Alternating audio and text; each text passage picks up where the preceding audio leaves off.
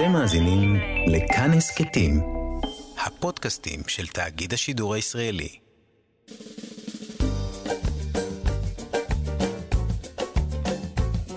שישים החדש, עם איציק יושע. לחיות בגיל השלישי.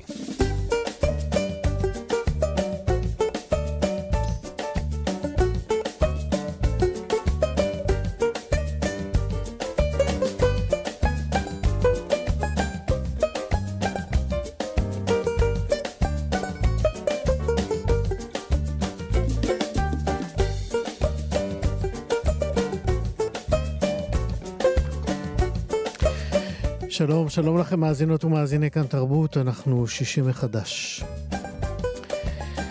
אם אתם איתנו, סימן שהרוב רגוע מסביבכם, וטוב שכך, ומי ייתן אה, שיימשך כך.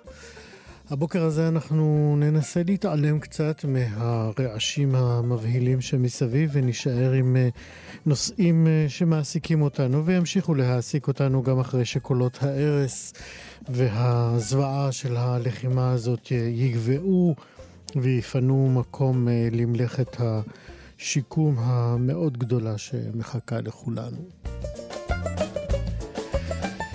כך או כך, אנחנו נדבר הבוקר על דוח מרכז אדווה, על אה, משקי בית שבראשם אה, עומדים מבוגרים. נספר לכם על סיפור קצר, שבו אם וביתה מתכוננות למעבר האם לבית אבות, נדבר גם על מיניות בגיל השלישי, זה תמיד טוב כדי uh, להיזכר ביצר החיים. ונדבר גם על uh, ספר מסעות חדש, שבו כל הדמויות הם של זקנים וזקנות. גם מוסיקה ותיקה איתנו מראשית הפופ הישראלי, ככל שנספיק. בצוות התוכנית הבוקר ענת שרון בלייס, עריכת משנה, עירה וקסלר בהפקה, יוג'י גבאי טכנאי השידור, אני איציק יושע איתכם עד 12.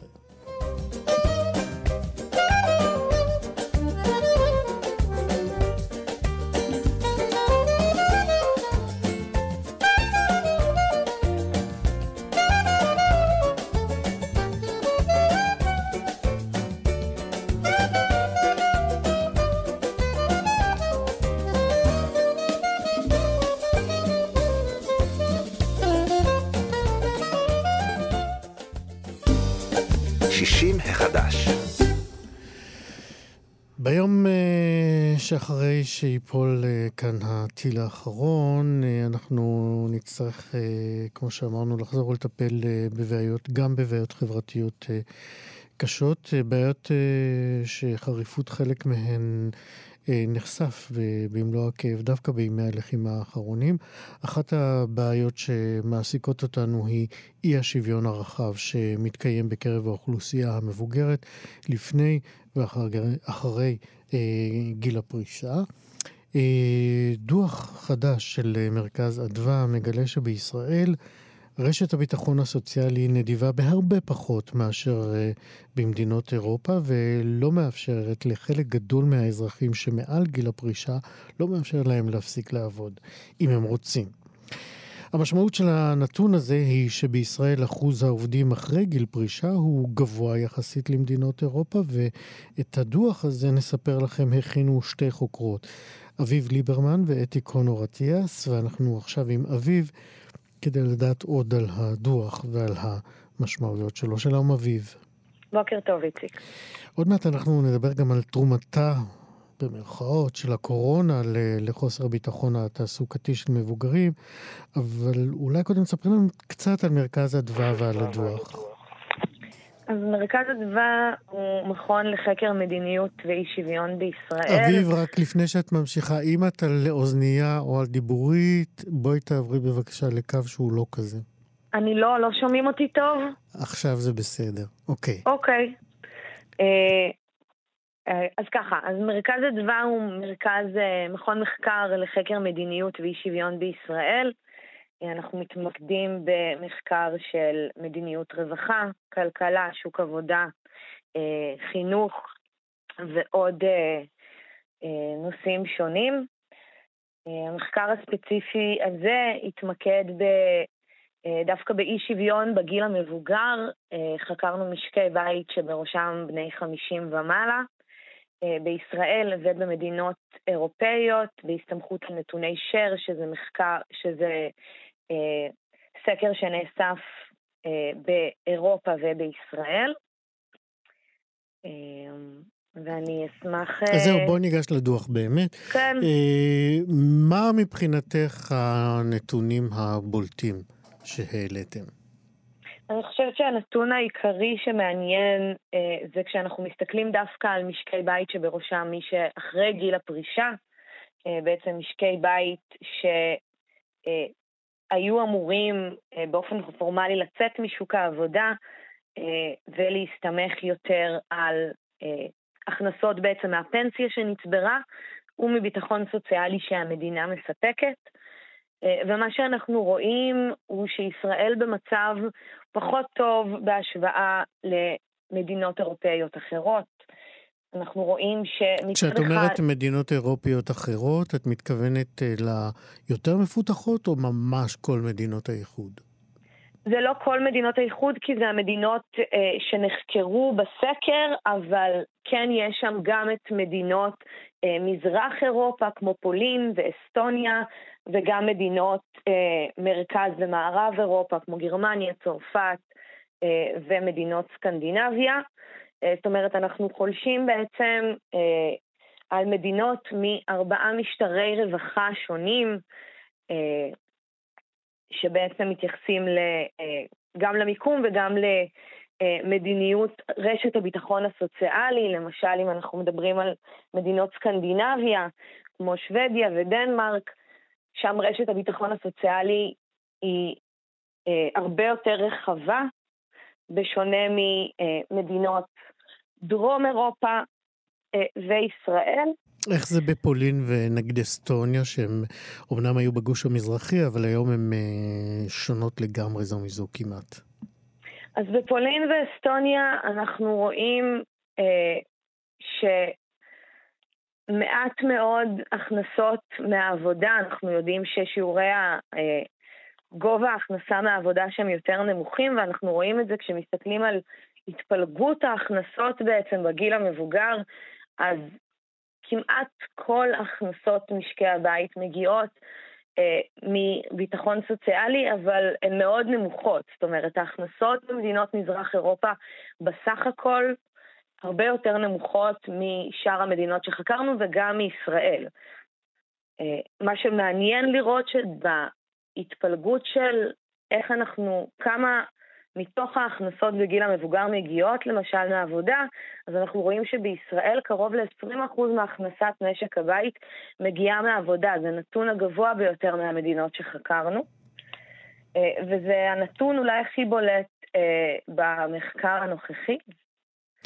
ת, תנסי להסביר באמת למאזינים שלנו במה זה תורם לאי השוויון, האחוז הגבוה הזה. האחוז הגבוה הזה הוא תוצאה של אי השוויון. למעשה, אה, כאשר משקי בית, כאשר עובדים שמגיעים לגיל הפרישה ללא פנסיה, ללא צבירה פנסיונית גבוהה מספיק, או ללא צבירה פנסיונית בכלל, כאלו שעבדו בעבודות נמוכות שכר אה, לאורך שנות העבודה בישראל, אה, ביניהם הרבה יוצאי ברית המועצות לשעבר, שלא היו זכאים לפנסיה שצברו במדינות המוצא, מגיעים לגיל הפרישה עם הכנסה בעצם מאוד נמוכה, מה שמאלץ אותם להישאר בשוק העבודה. אילוץ זה להישאר בשוק העבודה מביא אה, לתמונה שאנחנו רואים שבה 20% מבני 65 ומעלה בישראל ממשיכים לעבוד. אין זה אומר שכל ה-20% האלה אה, הם אנשים שנאלצו להישאר בשוק העבודה בגלל הכנסה נמוכה, נמוכה אבל שיעור גבוה מהם כן. כן, צריך להגיד, אם אנחנו מדברים על ההיבט החברתי-מוסרי, שלא שייך לגמרי אולי לדוח, מי שרוצה להמשיך לעבוד זה סבבה וזה נהדר, אנחנו אה, מעודדים את זה ושמחים בזה. אה, אנחנו מתייחסים לאלה שלא רוצים להמשיך ובאמת רוצים לממש את הפרישה שלהם אה, בתנאים אה, מכבדים. אה, ולזה בעצם אה, מתייחס הדוח, נכון? בהחלט. כי יש, יש מי שנשאר בשוק העבודה בגלל אה, שהוא רוצה להמשיך לעבוד, בגלל שהכנסתו גבוהה, בגלל שסיבות רבות נוספות. אלו שאנחנו מדברים עליהם פה הם דווקא אלו שנשארים בשוק העבודה מתוך אילוץ, והרבה פעמים זה גם יהיה בעבודות שוחקות מאוד, פיזיות מאוד. אנחנו רואים מנקי רחוב ומחלקי עיתונים אה, ודברים דומים. ברור לנו שיש סוגים שונים של אנשים שנשארים בשוק העבודה. נזכיר בהקשר הזה שעד 2008 אה, בישראל בכלל לא היה חוק אה, שחייב פנסיה. אה, והוא נחקק אז, ואני רוצה לשאול אותך כמה באמת חקיקת החוק הפסיקה או הפחיתה את חוסר השוויון, או אולי זה רק העמיק את זה? אז אנחנו רואים שכן, אם מסתכלים על כמה מתוך העובדים בגילי העבודה אה, צוברים פנסיה, אז אנחנו רואים שכן, שיעור הצבירה הפנסיונית אה, גבוה הרבה יותר ממה שהיה אה, לפני החוק, מה שאומר שכן יותר אנשים צוברים בכלל לחיסכון פנסיוני. עם זאת, הפערים בגובה החיסכון מאוד מאוד גבוהים. אם אנחנו מסתכלים על זה בהשוואה בין עשירוני הכנסה, אנחנו רואים שאנשים בעבודות מכניסות מאוד, אה, צוברים בעצם לחיסכון פנסיוני עשרות מונים יותר, מה, ש, מה שמשאיר פער מאוד מאוד משמעותי אחרי גיל הפרישה, מאחר ורשת אה, הביטחון הסוציאלי, גם קצבת הזקנה למשל, היא נמוכה יחסית. אז אנחנו שומרים על אותו פער למרות שיש חיסכון פנסיוני, בגלל שגובה החיסכון אה, מאוד מאוד משתנה בין, אה, בין עובדים שונים. כן. הזכרנו קודם את התרומה של הקורונה. למה יש לי עוד פעם אקו? אני שומע את עצמי... אני לא יודעת, אני מצטערת, אני, אני, בלי, אני בלי אוזניות. אוקיי. אמ, אני רציתי לשאול אותך, הזכרנו קודם את uh, תרומתה של הקורונה uh, לחוסר השוויון הזה, כפי שהוא מתבטא בדוח. תסבירי בדיוק מה, מה קרה לנו בשנה הזאת.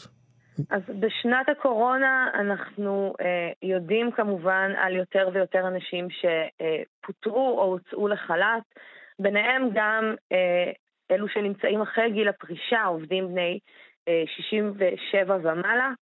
עכשיו, מדינת ישראל הציעה אה, פתרון אה, זמני למעשה לאותם עובדים, אה, שנקרא מענק הסתגלות. מענק ההסתגלות אה, אה, ניתן לבני 67 ומעלה שהוצאו לחל"ת או פוטרו, אה, ועבדו כשכירים לפי אה, כל מיני קריטריונים שתלויים גם בגובה הפנסיה.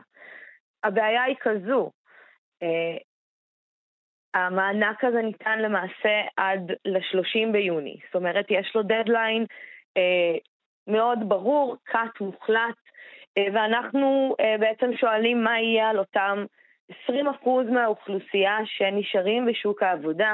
כאמור, חלק גדול מהם נמצאים בשוק העבודה בגלל אה, צורך קריטי. ייגמר להם המענק, לאנשים המבוגרים קשה יותר יהיה לחזור לשוק העבודה. אה, וזו השאלה של מה עושים, איך אפשר, אה, אנחנו בעצם טוענים שלא נכון לעשות את הקאט המוחלט הזה ואת הדדליין הברור של ה-30 ביוני. זה בעצם משאיר אוכלוסייה מאוד גבוהה של אה, מבוגרים אחרי גיל הפרישה, שנשארים בלי רשת ביטחון כלכלית טובה מספיק. יש בדוח אה, שלכם אה, גם אה, המלצות לתיקון, לצמצום אותו אי שוויון? קודם כל, אנחנו כמובן עוסקים בזה בכלל במרכז אדווה ובדוחות השונים, בצורך ברשת ביטחון סוציאלי רחבה יותר. כרגע היא לא רחבה מספיק. כמובן שבכל מה הקשור... צריך לעשות כדי שהיא תתרחב? אנחנו מדברים כמובן על אה, הוצאה יותר גבוהה, אם אנחנו מסתכלים למשל על שיעור ההוצאה על ביטחון סוציאלי מתוך התמ"ג בהשוואה אה, בין מדינות אירופה והעולם, אנחנו רואים שהמצב מאוד נמוך, מדובר ב, בשינוי של תקצוב.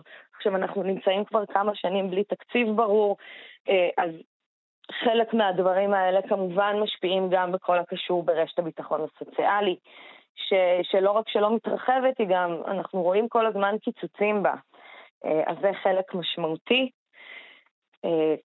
כמובן בכל הקשור לפנסיה, יש מקומות עבודה שלמרות החוק עדיין לא משלמים פנסיה, דברים שהם אה, פחות אה, כמובן ב, בשליטתנו, אבל הם מאוד משפיעים אה, על ההמשך אחרי גיל הפרישה, ואנחנו מצפים אה, לאיזושהי רגולציה יותר טובה בעניין.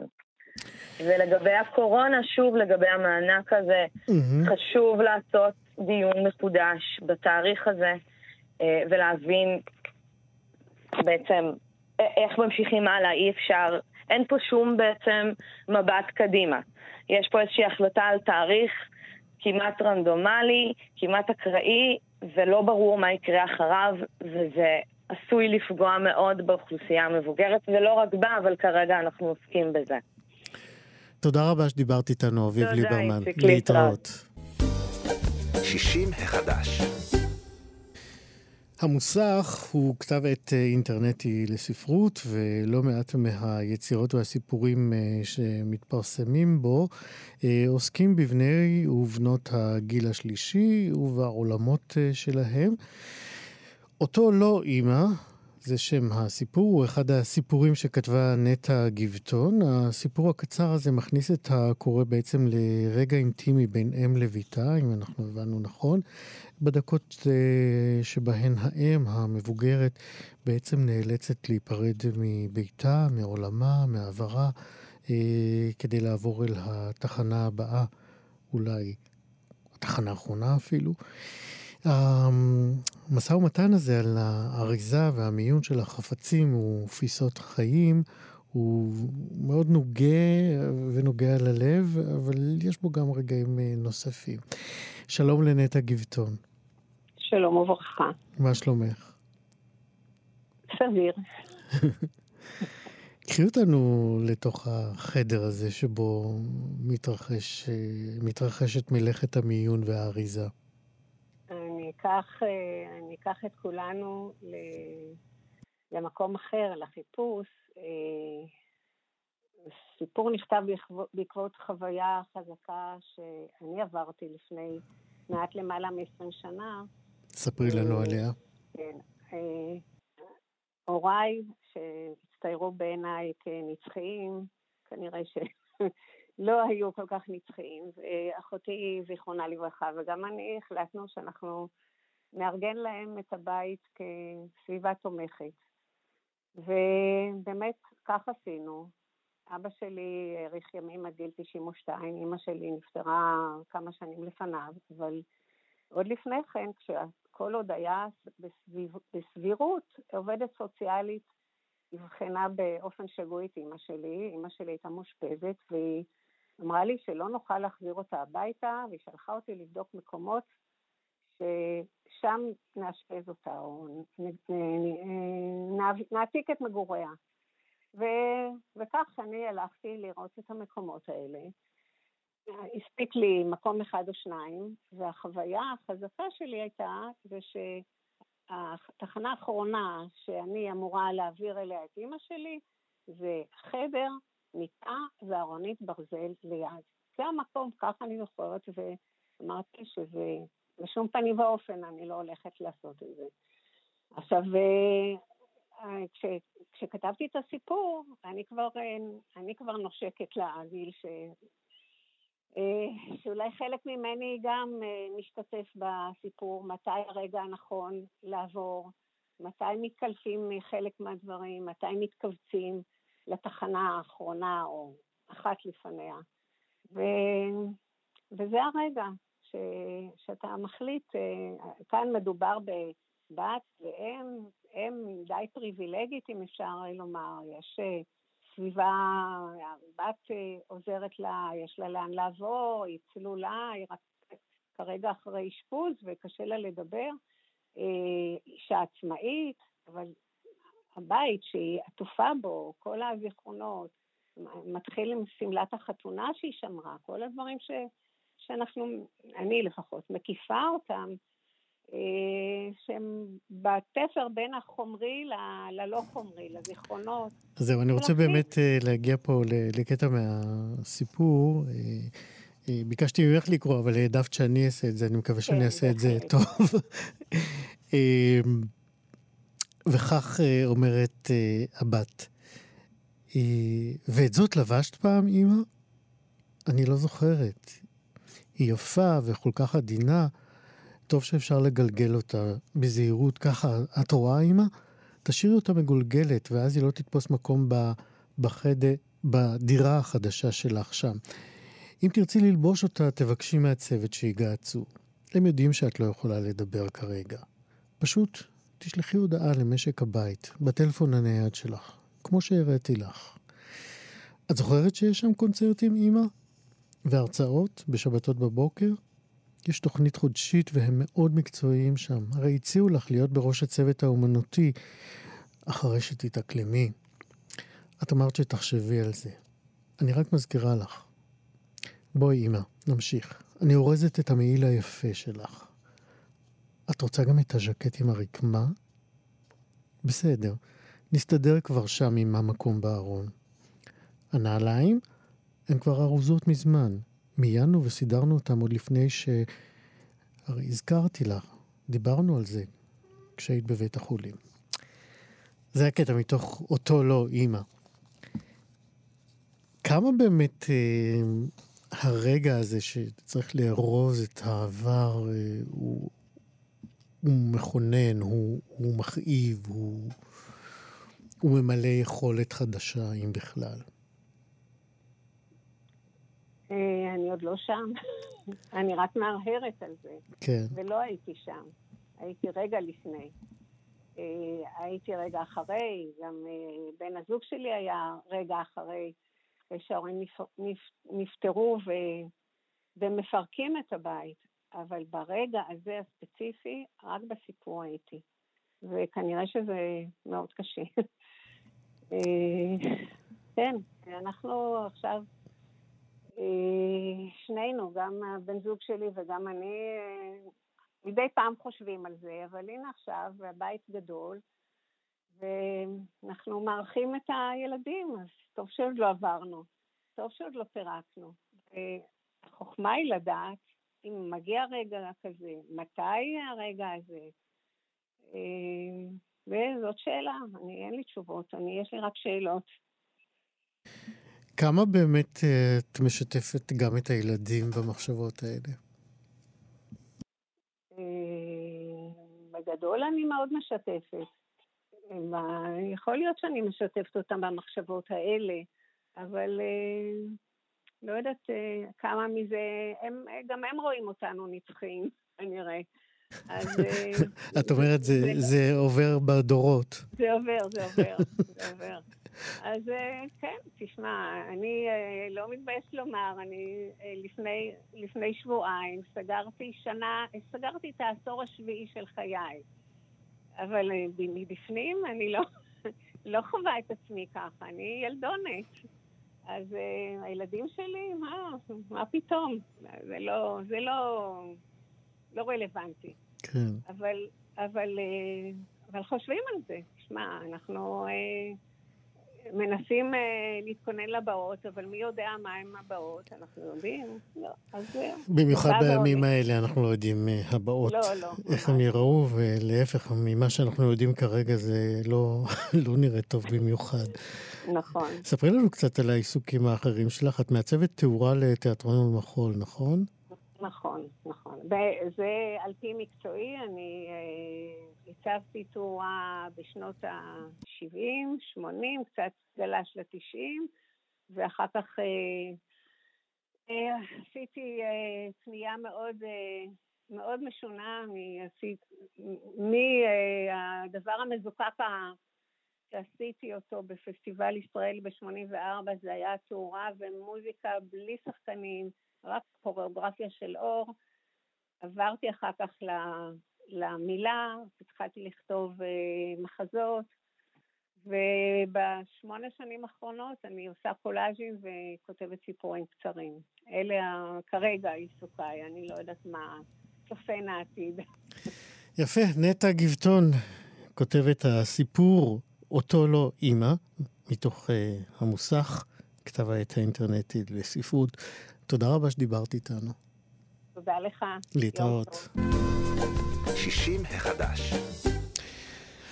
אוקיי, okay, אם uh, אנחנו מנסים ככה לברוח uh, ולדבר על יצר החיים, אז בואו נדבר על uh, סקס בגיל השלישי. זה תמיד משמח ולא פחות uh, משמח ללמוד עליו גם מניסיונם אה, של אחרים. אה, ג'ון פרייס היא מומחית אמריקנית למיניות בגיל השלישי, אחרי שהיא איבדה את בן הזוג שלה כשהייתה בת אה, למעלה מ-70, אני חושב. היא הבחינה בקשר שבין סקס לאבל בגיל שלה, והיא גם כתבה על זה ספר. אה, בתרגום ככה חופשי אפשר לקרוא לספר סקס אחרי האבל, ההתנהלות המינית לאחר שמאבדים אהובים. אני מקווה שלא חטאתי. למקור. נטע אלפרין היא כתבת מוסף גלריה של עיתון הארץ, היא גם דיברה עם הסופרת בביתה שבקליפורניה, ונטע איתנו עכשיו כדי לספר. שלום נטע. היי איציק, מה שלומך? מנסה, את יודעת. כן, כמו כולנו. כן. תגידי, בואי בוא נדבר קצת על, קודם על אה, ג'ון פרייס ועל המקום שלה כסיניור סקספרט, מומחית בכירה לענייני למיניות בגיל השלישי.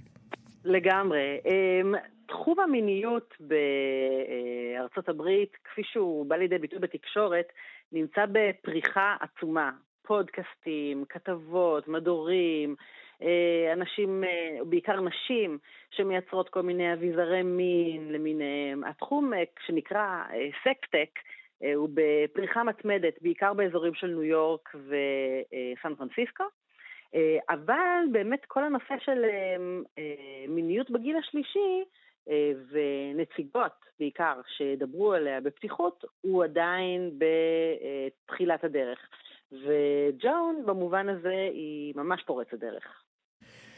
תזכירי קצת איפה התחילה בעצם הפריצה שלה, נדמה לי, לדעתי, לפני יותר מעשר שנים, נכון? הסיפור של ג'ון, וזה באמת המעניין, כי זה כל כך נוגע לנושא של ההפיכה שלנו, הוא כרוך לבלתי הפרד בחיים האישיים שלה ובהיכרות ובאובדן אה, של בעלה ואהוב ליבה אה, רוברט. היא הייתה לפני זה אושיית כושר, היא הייתה מורה למחול, היא הייתה כותבת מדורים ומאמרים. והם גם הכירו באמצע שיעור שהוא נכנס, בדיוק. והיא החסירה פעימה. בדיוק, הם הכירו כשהיא לימדה ריקודי שורות, זה גם איזשהו תחום של מחול שחזק מאוד בארצות הברית ופחות אצלנו. זאת... הוותיקים בינינו לא הייתה... זוכרים את לטקיס. אז הם משמרים את המסורת, אצלנו זה יותר קטוע. אז אה, אה, הם הכירו, כמו שהיא מספרת, זאת לא הייתה אהבה ממבט ראשון, אבל זו הייתה תאווה ממבט ראשון, תשוקה ממבט ראשון. אה, לקח להם תשעה חודשים עד שהם הפכו להיות זוג, ומאותו רגע הם הפכו להיות סיפור אהבה. תשעה חודשים עד שהם התנשקו. עד שהם התנשקו לראשונה, בדיוק. ואז בעקבות uh, סיפור אהבה לוהט, גם מבחינה רגשית... קראתי את הכתבה שלך היטב. כן, קראת בתשומת לב, זה תמיד משמח. אמ, והיות שהדבר השפיע כל כך על חייו, ובכל זאת היו לה כישורי כתיבה והיכרות עם המדיה, אז היא uh, כתבה על כך ספר, הספר הראשון שלה שנקרא Better Than I Ever Expected, uh, Straight Talk uh, about uh, Sex After 60. היא הייתה אז... אה, בת 57. אה, אמ, והספר הזה זכה להצלחה רבה, ובאמת מיקם אותה בתור אה, איזושהי אושייה שמדברת על מין בגיל השלישי, והיא התחילה לכתוב את הספר השני שלה, שנקרא Naked Adar Age, והוא עד היום הספר המצליח שלה ביותר, עירומות בגילנו, ודווקא בתקופה הזאת רוברט חלה בסרטן, בפעם הראשונה נראה שהוא מחלים, אחר כך זה חזר, זה חזר בצורה אגרסיבית יותר. אה, ובאמת אה, אה, אחרי מאבק ממושך וקשה, הוא נפטר. כן, בתשובה לשאלה שלך, היא, כות... היא אומרת לך, כמו שקראתי בכתבה שלך, שהיא כתבה את הספר כי היא נורא כעסה שאין מספיק מידע על מיניות ואבל בגיל המבוגר. נכון מאוד. אין מידע על מיניות, וגם אם תחפש בספרות הישראלית, יש המון המון דיבור על אבל, אבל בכלל, זה נושא אפילו הרבה יותר רחב, בכלל הפיזיות אה, לאו דווקא המיניות הפיזיות היא נושא שהוא מאוד מאוד חסר, אה, ובפרט המיניות, גם בגלל שפלח אה, האוכלוסייה שנקרא הגיל השלישי הוא עדיין מאוד שקוף בכל... באיזה מובן הוא שקוף? למיניות. לא כותבים עליו, לא מדברים, לא, לא מדברים עליו, לא מציגים אושיות בגיל הזה כאושיות מיניות. ג'ון עצמה, היא מדברת על מה שהיא קוראת לו ה-X factor. הרעיון הזה שאם אנחנו חושבים על... על אנשים שעושים סקס בגיל הזה, זה נראה לנו כמו משהו שהוא לא הולם, אנחנו מעדיפים לחשוב שהם לא. אה, אני חושבת, ראיין אותה, אני לא זוכרת מי, ראיין אותה ואמר, אני לא רוצה לדעת מה סבתא שלי עושה. אם אני אדע אה, שסבתא שלי עושה אה, סקס, אני, אני אתפגר. והיא אמרה לו, אני רוצה שהדבר הראשון שאתה תדע, זה שסבתא שלך עושה סקס ושהיא נהנית מזה. זאת אומרת, התפקיד שלה הוא, כאן ב, ב, בספר הזה היא מדברת על, על מיניות אחרי האבל, אבל uh, באופן כללי הפרויקט שלה הוא המהפך בחשיבה לגבי מיניות, גם בקרב אנשים שהם בגיל השלישי וגם בקרב כלל האוכלוסייה. Uh, שתדע שאנשים בגיל הזה יכולים לעשות סקס, שהם נהנים ממנו, שהם אנשים מיניים, שהם מושכים, שהם חושניים. uh, זה, זה פרויקט הדגל שלה. כמה באמת אנחנו יודעים על, על האופן שבו היא משפיעה על על בני הגיל הזה בארצות הברית, אם יש על זה איזשהו אה, מחקרים שהתלוו ל, ל, ל, לעבודה שלה בתחום? כרגע לא, אבל היא, אבל היא בהחלט מאוד מאוד משפיעה. הקול שלה נשמע צלול וברור, היא מתארחת הרבה, היא מתראיינת הרבה. אה, הספר שלה, Naked at Our Age, הוא ספר שנמכר עד היום, נמכר בצורה יפה. אה, ועדיין נשאר נוכח מאוד מאוד בשיח, וגם הספרים שהיא כתבה אחרי כן, הם, אה, הם, הם גם כן ספרים שזוכים לנראות. דווקא הספר הזה, אה, Sex Suffer Grief, הוא אה, ספר שבגלל העיתוי שלו, בגלל שהקורונה פרצה לא הרבה אחרי צאתו, לא זכה מספיק לתשומת לב. כן. אף על פי שזה הספר האישי ביותר שלה, ואולי לדעתי החשוב ביותר, כי זה באמת נושא ש... אף אחד כמעט לא נגע בו. זהו, כי יש שם גם אה, אה, איזה מין קושי כפול. זאת אומרת, אה, מצד אחד להתמודד עם ה... בכלל עם ה... אפשר לומר, הסטיגמה הזאת שחושבים שאנשים זקנים לא ראויים לעשות סקס. מצד שני, הם צריכים גם להתמודד גם עם החזרה לזה, וגם חזרה לחיים אחרי אובדן. נכון, נכון. אמ, אני חושבת שמה שבאמת מיוחד בספר הזה, שאגב לא תורגם לעברית עדיין, כולי תקווה שהוא יתרגם, אמ, שיש בו איזושהי חוסר שיפוטיות מוחלטת וקבלה של כל אה, דרך שאפשר לבחור בה להתמודד עם אבל ובפרט עם מיניות אחרי האבל.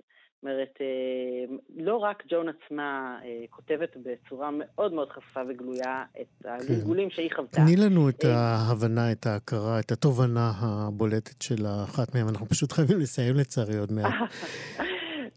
אני חושבת שבאמת התובנה המרכזית היא שכל דרך היא אפשרית.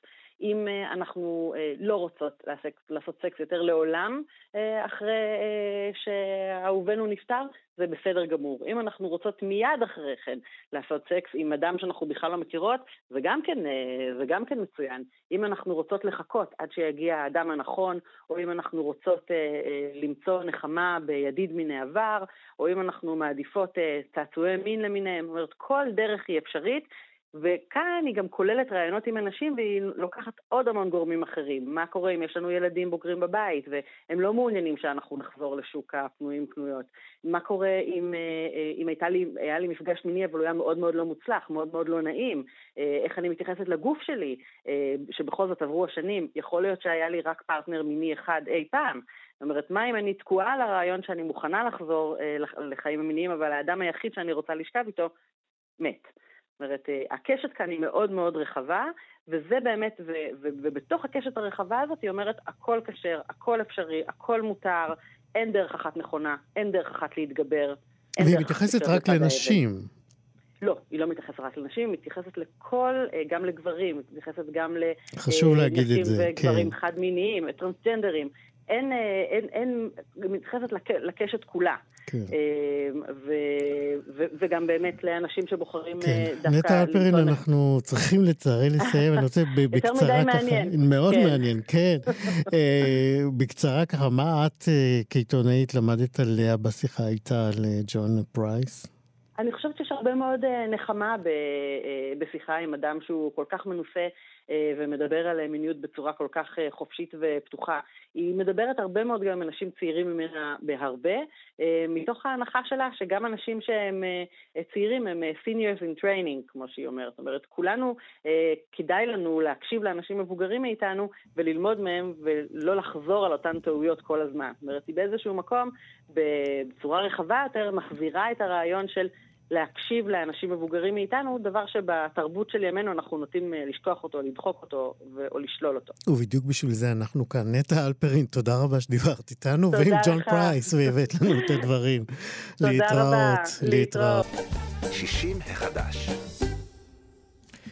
עכשיו אנחנו עם אה, ספר חדש שיצא לאחרונה בהוצאת אה, אפיק, הוא נקרא לעיבוד וכתב אותו יפתח אה, אלוני. הספר הזה לעיבוד אה, מתאר, אה, יפתח מתאר אותו כמסע שמתקיים על קו התפר שבין הרפתקה לסיפור. הרוב המכריע של הדמויות במסע הזה של יפתח הוא של זקנים וזקנות שתבונתם ומורשתם היא מין מגנט לסובבים אותם. וכדי לדעת אה, יותר על המסע הזה, ביקשנו את אה, יפתח אה, לקו הטלפון. שלום יפתח אלוני. אהלן. ברכות על הספר. תודה רבה. תגיד, זה, זה, זה בטח לא מקרי שרוב הדמויות במסע שלך הן דמויות של זקנים וזקנות. תראה, זה לא הייתה בחירה, האמת שעד שלא שוחחנו זה לא עלה כל כך בדעתי, למעט השיחה עם נורית, שהיא שיחה ש... אומרת, שהיא מעלה את הזקנה כתמה, נורית מתעסקת הרבה בזקנה ומדברת עליה. נורית, תזכיר למי שלא נורית יודע. נורית זרחי, סליחה. כן, אה, וואי, אני מתנצל. נורית זרחי, כלת פרס ישראל. כן, כבוד. כן, אוקיי. בהחלט. אז עד שדיברת עם אה, נורית זרחי, לא, לא כך הבנת שאלה הבחירות הטבעיות שלך. אה, לא, זאת אומרת, זה לא היו כל כך בחירות, האמת שבחרתי בתשעה מסעות מתוך, אה, מתוך אחרים שעשיתי. ואיכשהו, מסתבר שהנטייה הטבעית שלי הייתה, כשאני נפגש עם אנשים, ללכת אל הזקנים. אה, במחאות כפולות, כי אתה יודע, זקנה זה דבר מורכב, היא בעצם אבסורד בהרבה מובנים. כי איכשהו משהו אה, הופך את הגוף ל... אה, לאיזה בית כלא כזה, איזה גלימה, שעוטפת את ה... אה, אותנו. אבל הנפש, אני חושב, והמחשבות הן אה, עמוקות ו... ויכולות לנוע למרחבי אינסוף. לגמרי. אז בוא תיקח אותנו באמת לאחת, לאחד המסעות עם אחת הדמויות הזקנות האלה שבספר. יש כמה וכמה, אבל תבחר, אתה יודע מה, אולי אתה רוצה שאני אבחר? הצייד כן, ה... כן, אל תקשה עליי. אז בוא, בוא, בוא נלך לצייד האינוויט, מה שפעם קראנו אסקימואים. כן, אז אוקיי, זה יותר פולקלורי.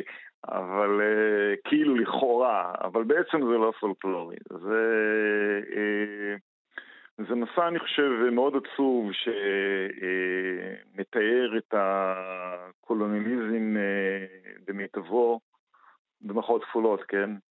איך uh, uh, הוא מפרק uh, תרבות ממה שהיא uh, ונותן לה בתמורה לא הרבה. אה, והפירוק הזה אה, הוא פירוק שבעצם מתחיל בשכבות הצעירות. אה, ודווקא אצל הזקנים, במקרה של השיחה שלנו, היא נשמרת בצורה אולי קצת כמו מה שיותר מוכר, זה אצל האבוריג'ינלס בצפון אוסטרליה, ששם אנחנו מכירים את הספר, או מי שמכיר את הספר של בוס צ'אטמין, נתיבי שיר הוא תורגם בעברית.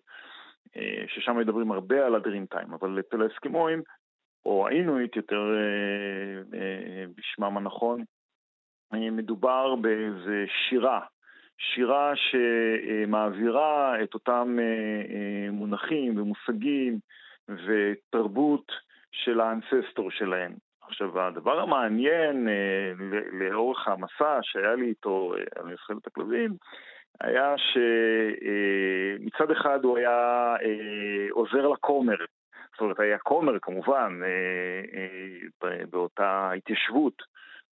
אפשר להרחיב עוד קצת ולהסביר שבשנת 67' בערך בעצם הקנדים החליטו, נקרא לזה, לעשות סדר ואת האוכלוסייה הנוודית הזאת, במהותה בעצם הם ריכזו אותם בהתיישבויות שונות וכפו עליהם את הישיבה בתוך ההתיישבות, הביאו קרוונים והכריחו אותם אה, לשבת שם, אה, כאשר הם מתירים להם אה, לצאת למסעות ציד. בוא נאמר שזה משהו שאנחנו יכולים היום, אה, גם במסגרת אירועים, לחשוב על אה, האוכלוסייה הבדואית ועל אה, רהט.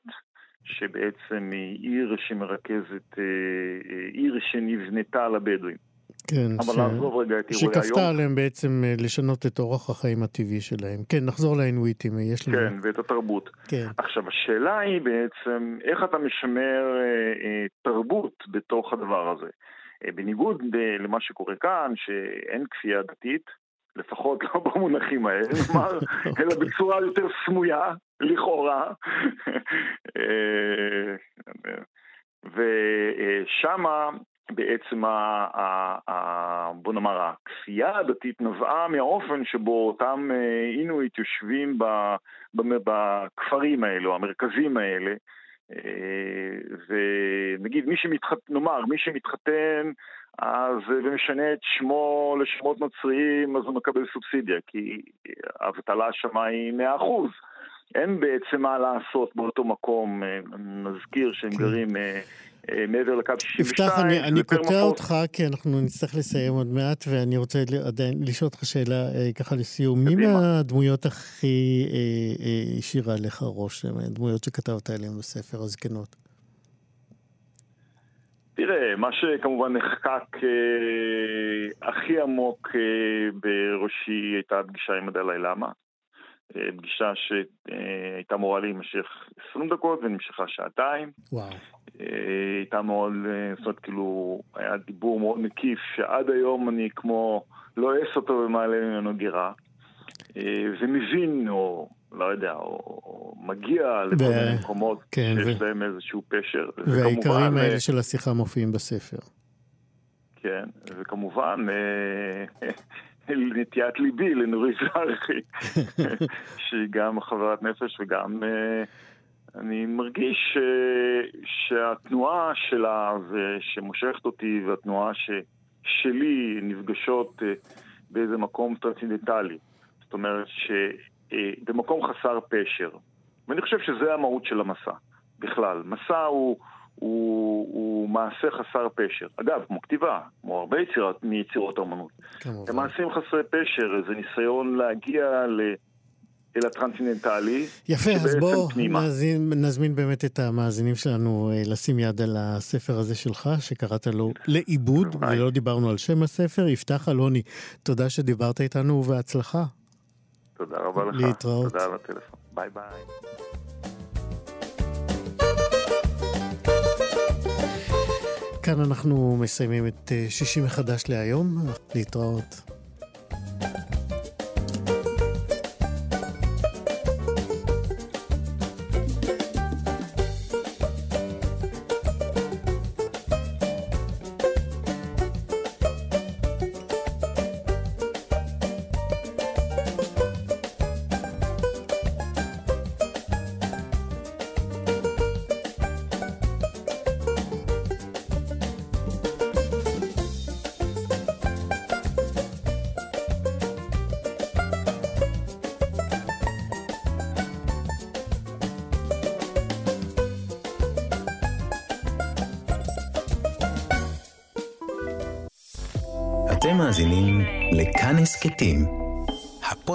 של תאגיד השידור הישראלי.